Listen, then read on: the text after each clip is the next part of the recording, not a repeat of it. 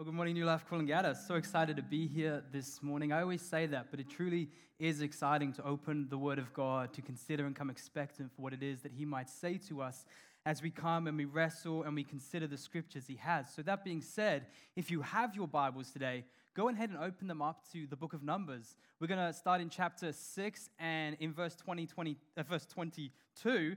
Um, but if you haven't met me before, my name is David, and I get the joy of being one of the pastors here at New Life Coolangatta. And if you haven't met me before, there's a good chance that that's because you're here for the first time.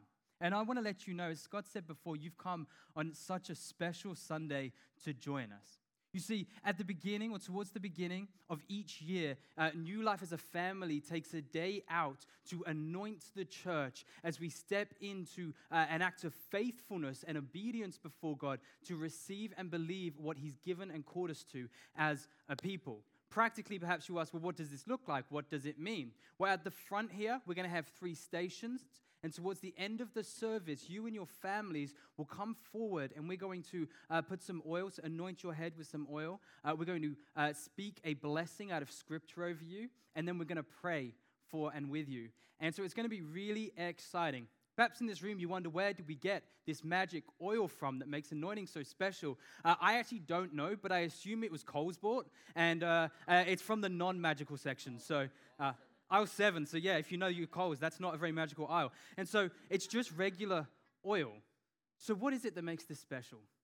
In the Old Testament, the idea of anointing was used uh, for people and for things to set them apart, to consecrate them, to, to make them holy before the Lord for a particular purpose or calling. And so we believe, as God's holy people in Jesus, we have been set apart. We have been made holy. We have been called to a special calling and a special purpose. And so when we're being anointed, much in the way when we get baptized or when we take communion, it's not that the thing itself is this magical, powerful force. It's the act of obedience in our hearts as we come with a posture that says, I'm here to believe that the word of God is true and that the source of all of my anointing, the source of all of my blessing in life, is God and God alone. So, super special Sunday. So glad you're here. If you're just visiting, I want to invite you to join in this. Don't feel like, oh, this isn't my church, I can't. No, please come and join. And if today you make the decision for the first time to follow Jesus, then please join as well. We're so excited to have you here today. The blessing from the Old Testament we're going to be using is from the book of Numbers, and it's called the Aaronic blessing. And uh, all week there's been this joke that's like, don't get it confused with the ironic blessing. When I practiced it, I made that joke and thought no one's going to laugh, and sure enough, here we are. So, um, why don't we turn to number six and give it a read? It says, The Lord said to Moses, Tell Aaron and his sons, this is how you are to bless the Israelites. Say to them, The Lord bless you and keep you. The Lord shine his, make his face shine on you and be gracious to you. The Lord turn his face towards you and give you peace. So they will put my name on the Israelites, and I will bless them. Would you join with me in prayer? Holy Jesus, we thank you so much that you are present, active, alive, doing something special in this room this morning. We thank you, God, that you are uh, in love and you love deeply each of us in this room. That there's no limitation. There's no someone in this room perhaps isn't quite as loved. There's nothing like that because that's not the kind of God you are. But you lavish and you pour out your kindness and your love to each of us. We pray today, Father, we may step into a confidence that you are a God who blesses your people and that we are a people who are exclusively blessed and blessed only because of who you are, God, and how you bless us. I pray that today you would work by the power of your Holy Spirit and we would come expectant and believing to encounter and meet you today. Jesus, you are good. You are faithful. And in your mighty, beautiful, and perfect name, the name of Jesus, we pray. Amen. You ever find yourself uh, in a moment where you think to yourself, wow, times have changed? You know what I mean? Those kind of moments where you go, wow, this no longer flies. I can't say this thing anymore. I remember uh, growing up, I thought Harry Potter was the coolest thing since sliced bread. Uh, in fact, I'm gonna say this: it was the coolest thing since sliced bread, and I stand by that. But but I, it was so popular and so cool when I was a kid that you know, I think it was Universal Studios had a theme park, and it was failing. And, uh, you know, with Disney World and all those, it was failing. They opened up a Harry Potter world and overnight became the most, most successful theme park in the world. And Disney World itself was shocked. It, the world went Harry Potter crazy, right? And I, was thinking, I remember thinking as a kid, well, this will never change. It's amazing. And uh, a few years ago, I found out it had changed. Harry Potter is no longer cool. Very sad. I remember growing up. Uh, I remember growing up, the, um, when my parents bought uh, phones for the first time, and they bought the most advanced phones they could buy. And my uh, father bought a Sony Ericsson, and my mum bought a Blackberry. And both of them were like, yeah, these are the phones of the future. And, well, we know how that one turned out. I, uh, I remember when I moved to Australia, and they didn't have it in England, or at least they never mentioned it there. But when I moved to Australia, and the paleo diet was a thing, and uh, people were talking about it like it was a really good thing and people should do it. And now we look back and cringe and think, wow, we should never have done that. Um, you know, it's crazy how things grow old. It's, qu- it's crazy how quickly things change, how culture changes, how times shift, how our interests change, how the reasons we do things, the ways, and the ways we do things change. And yet, for three and a half thousand years, in spite of numerous other scriptures, in spite of numerous beautiful other blessings, in spite of uh, a spread across continents, persecutions, exoduses, a heavy oppression, in spite of the changings of times, of empires, of cultures, in, in, in spite of uh, revolutions in sciences and the arts, for three and a half thousand years, this blessing, the Aaronic blessing, has never grown old to the Jews. And to this day, they still do it.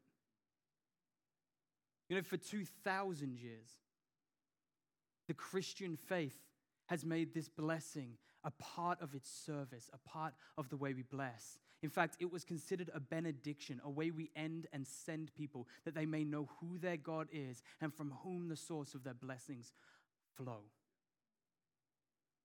What is it about this blessing, about, about this piece of scripture that is so rich and so rife with meaning that it, unlike everything else in the world, it just doesn't seem to go out of date?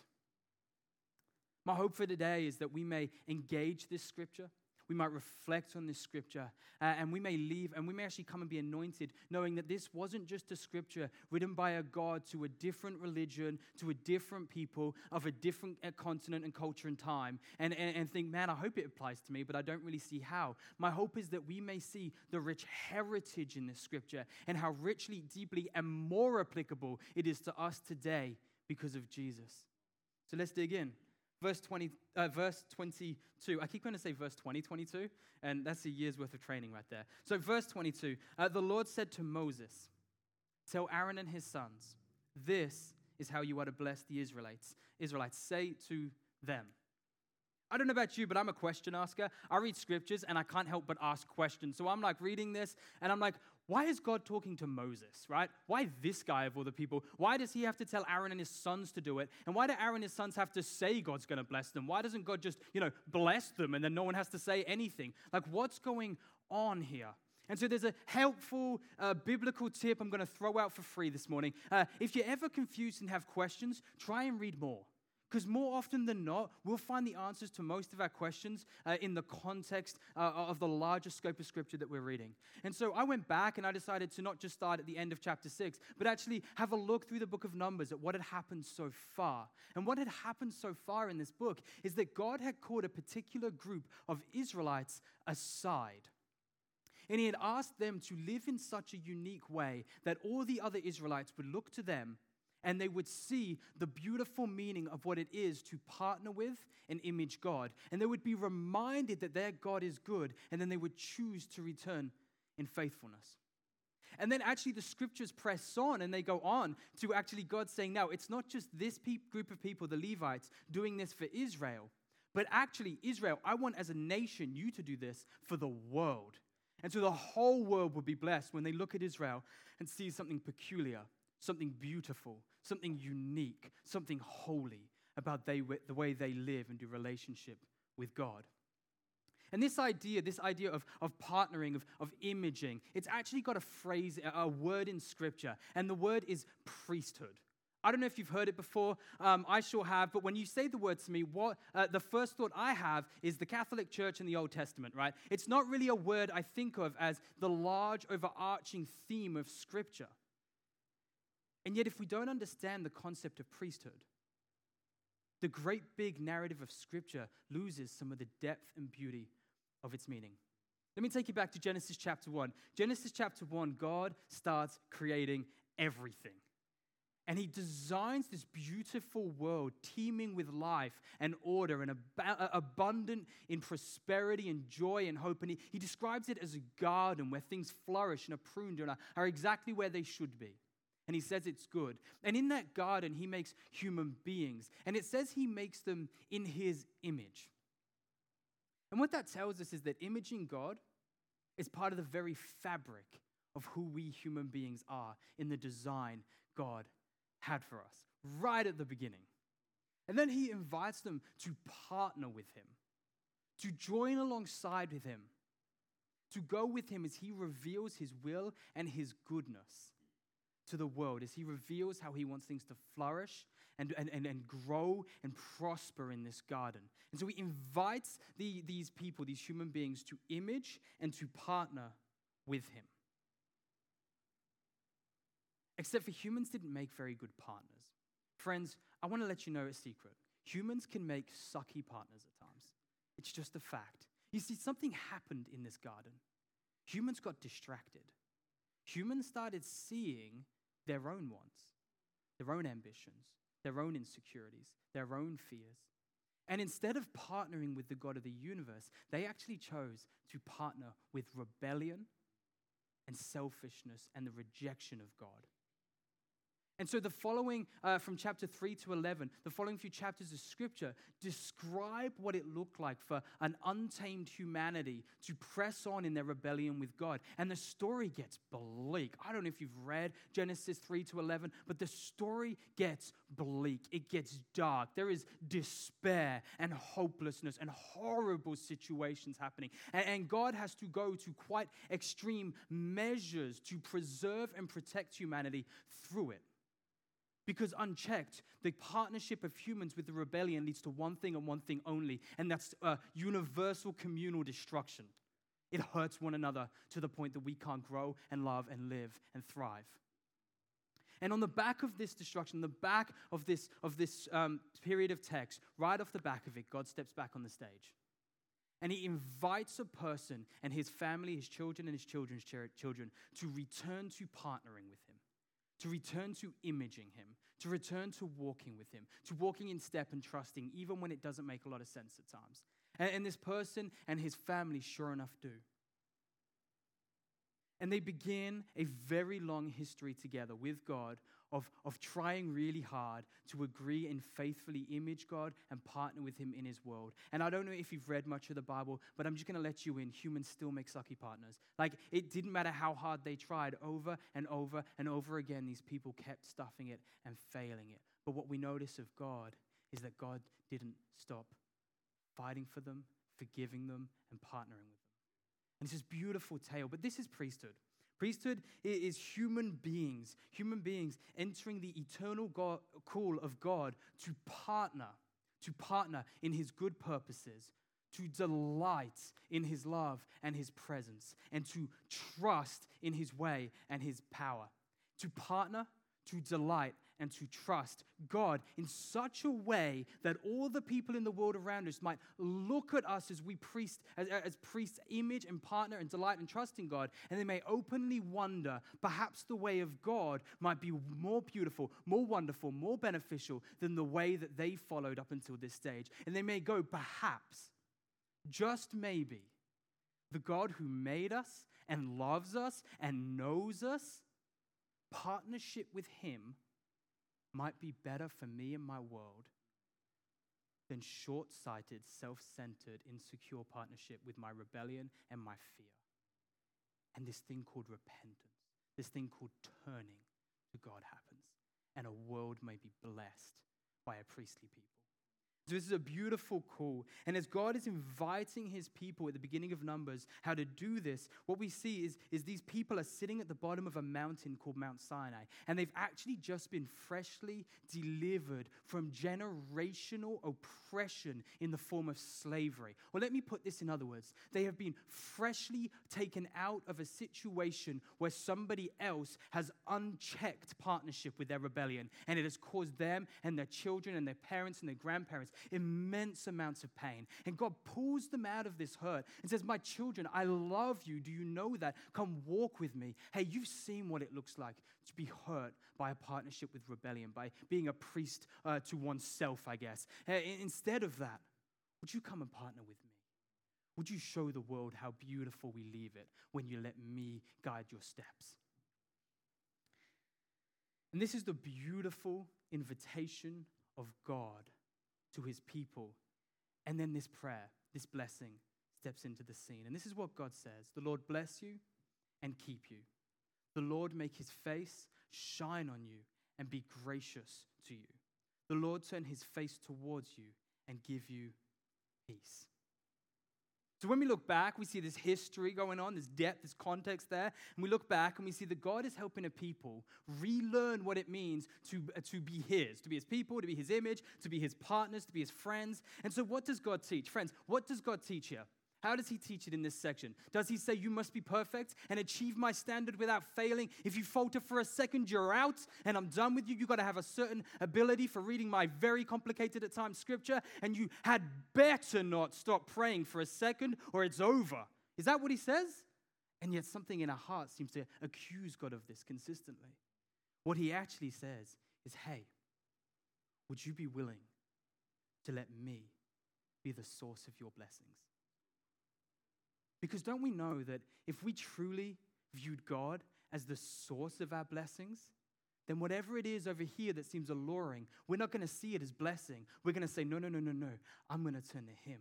I'm going to release the tight hold I have on this because I want to tightly hold on to my God because He is the one who blesses. He is the one in whom I'm okay. He is the one to whom my soul is safe. And so to Him, I lay my soul down.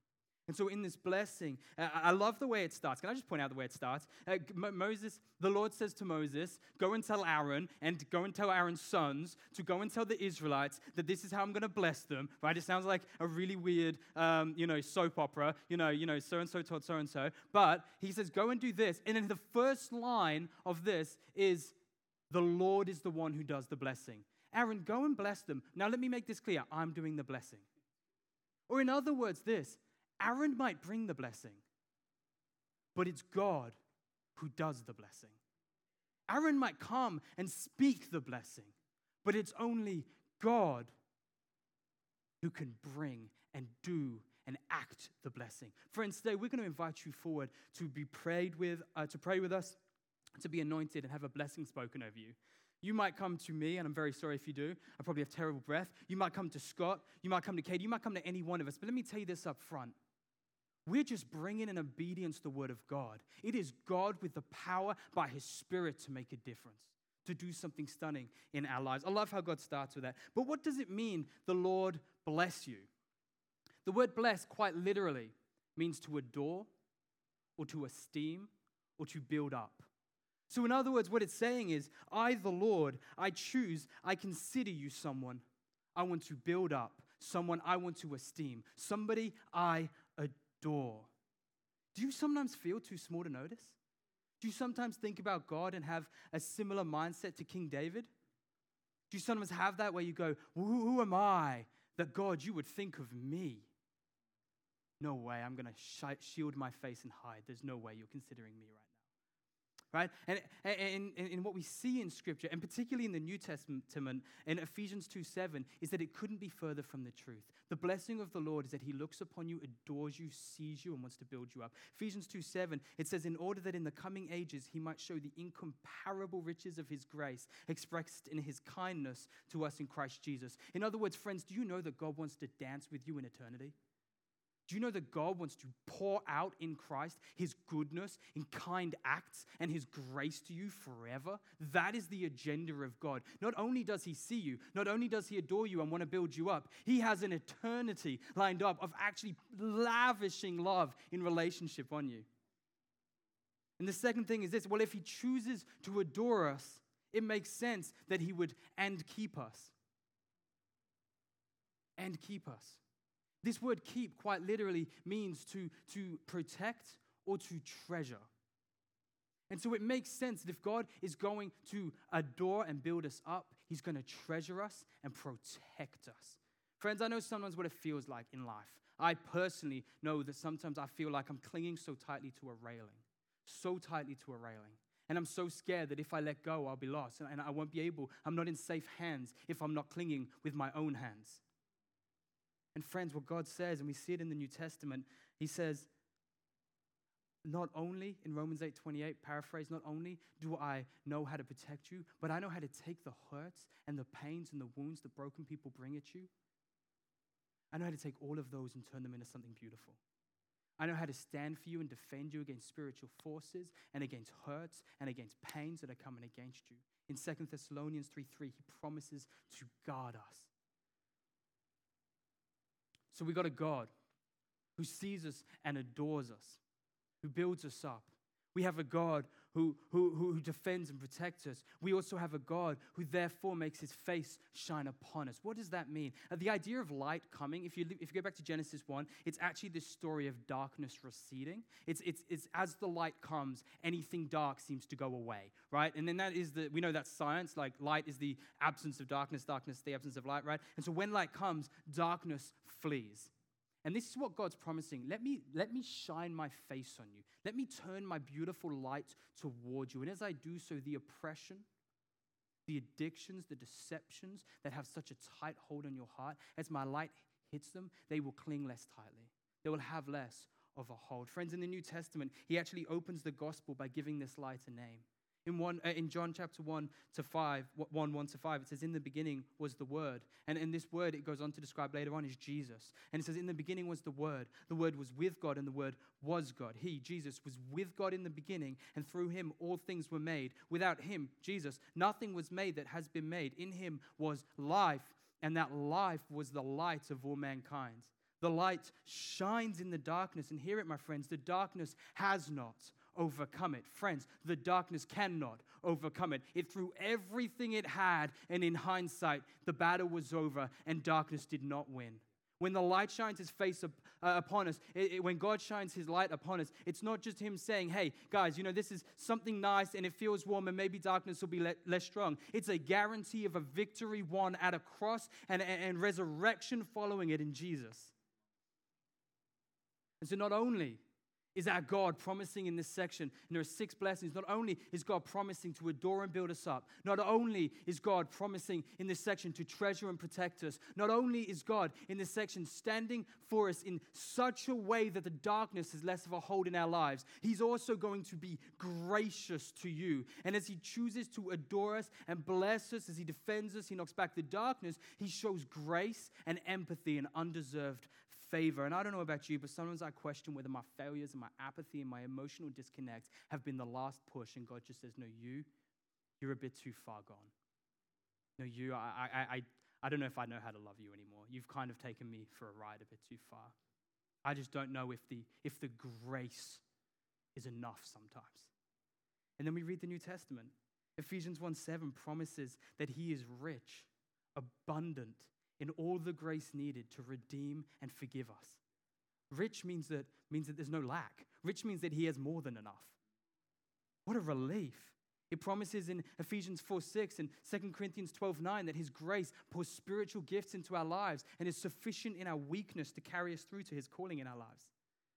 In the fifth blessing, he, it says, The Lord turns his face towards you the Lord turns his face towards you. You ever sat with someone with coffee or like hung with someone and they've been on their phone the whole time? And you're like, you're here, but you're not really here. This idea of turning one's face towards you is probably more obvious today in the age of phones and probably all of history. It's this idea of not only is God in your presence because he's all present, but actually he turns his face towards you. His attention is yours. You don't have to fight for it. He looks at you and he loves you. In the New Testament, uh, in James 4 8, it says, Draw near to God and he will draw near to you. My friends, when you gave your life to Jesus, when you said, Jesus, I'm yours, let me tell you what happened. God drew near to you. It says in Matthew uh, 28 20 that he, Jesus, he'll be with us to the end of the age. And that age was the church age, and we're still in it. So, unless Jesus is a liar, he's still with us today. And I'm going to tell you this he's not. And it says in Hebrews 13 5, a, re, a copy from, I think, Leviticus or uh, from Deuteronomy, he will never leave us nor forsake us. This is the guarantee we have in Jesus that he turns his attention towards us, and it isn't about to get bored. He doesn't have ADD. And sixth and finally, and give you peace. He brings peace. Shalom, not just the absence of conflict, but that Hebrew spiritual word that means total and complete, internal, interpersonal, and eternal peace. It is this over and abundant and beautiful blessing between our, our own internal self each other and us and God. Why else do you think in the New Testament most letters open up with a reminder and a guarantee and a promise that that peace is still real and it's still true for us? Why do you think? I think it's in, I wrote it down, Second Thessalonians 3.16. Um, um, God uh, is described as the Lord of peace, the one who pours it out in all situations that we may have total peace. My friends, this blessing is beautiful. Or in other words, what it means to be God's people what God teaches it means to be his people is that we are a people who, who are holistically cared for. We are the object of his affection, and, and he is the source of complete blessing for each of us. He knows our needs, and he knows how to care for us. The Lord bless you and keep you. The Lord make his face shine on you and be gracious to you. The Lord turn his face towards you and give you peace. You know, the Jewish people, they call this the priestly blessing. And in 1 Peter 2 9, um, God actually takes us, ordinary people in this room who aren't very special sometimes, right? We're just ordinary people. And He says, You, my friends, you are a royal priesthood. A royal priesthood. It's not just a theme that was for, you know, Catholics and Old Testament people. Priesthood is central to Scripture, and today we're a part of it as we partner and image God to the world by being confident that He alone is the source of all of our blessings. I hope you noticed in the scripture breakdown I just did then how the Old Testament and how Jesus not only takes the blessings God has made and keeps them as true for us today, but for each and every blessing, He made it more beautiful and more wonderful to us today. You see, when we read this, the, the, the prayer of Numbers, we're not just speaking an Old Testament uh, blessing over you, we are speaking it with reference to Scripture after Scripture after Scripture in the New Testament, where Christ reaffirms and guarantees that this blessing is still a blessing today, that each of us can receive rich and eternal promises from. Do you know today that we, New Life Coolangatta, are the primary way the world, that Cooling, in the world, that gather will know that God is real?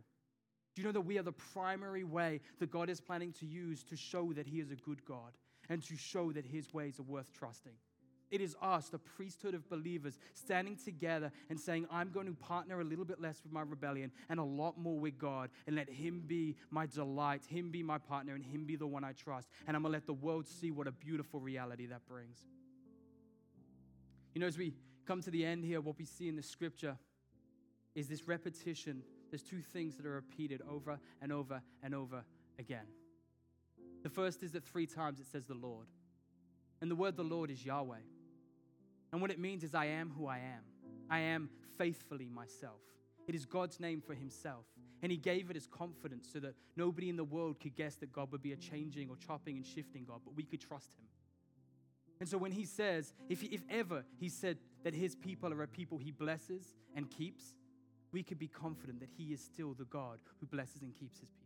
If ever he says he is going to shine his light on his people and be gracious to them, my friends, you can be trusting, you can be certain today he is still a God who is shining his light upon us and being gracious towards us. And if ever he says he is giving us his, his attention and bringing peace to us, we can be sure that because he is the Lord, he is still that today. That is our certainty. And the second thing we notice in repetition is the word you. Friends, you know that God is moving towards you today? Do you know He's moving towards you in peace? and in blessings and in good things. Would you join with me as we pray? Holy Jesus, I thank you so much that that's who you are. I thank you that your scriptures are rich and your promises are true and that your blessings were not an old timey, Old Testament kind of thing, but they're a personal and real and powerful, uh, very true reality for everyone in this room who knows you as Christ, knows you as King, knows you as Lord, knows you as Savior. I thank you, my God, that more than ever you filled us by your Spirit. You are close to us right now. And I just pray, Lord, that we may be totally transformed and touched by that reality. Holy God, in this room, I pray that if there are people in this room who have a blockage and a, a, hardness towards the idea of you blessing them, they're too afraid to trust, it's too hard to believe, I pray by your Holy Spirit you would remind them that your scripture is true.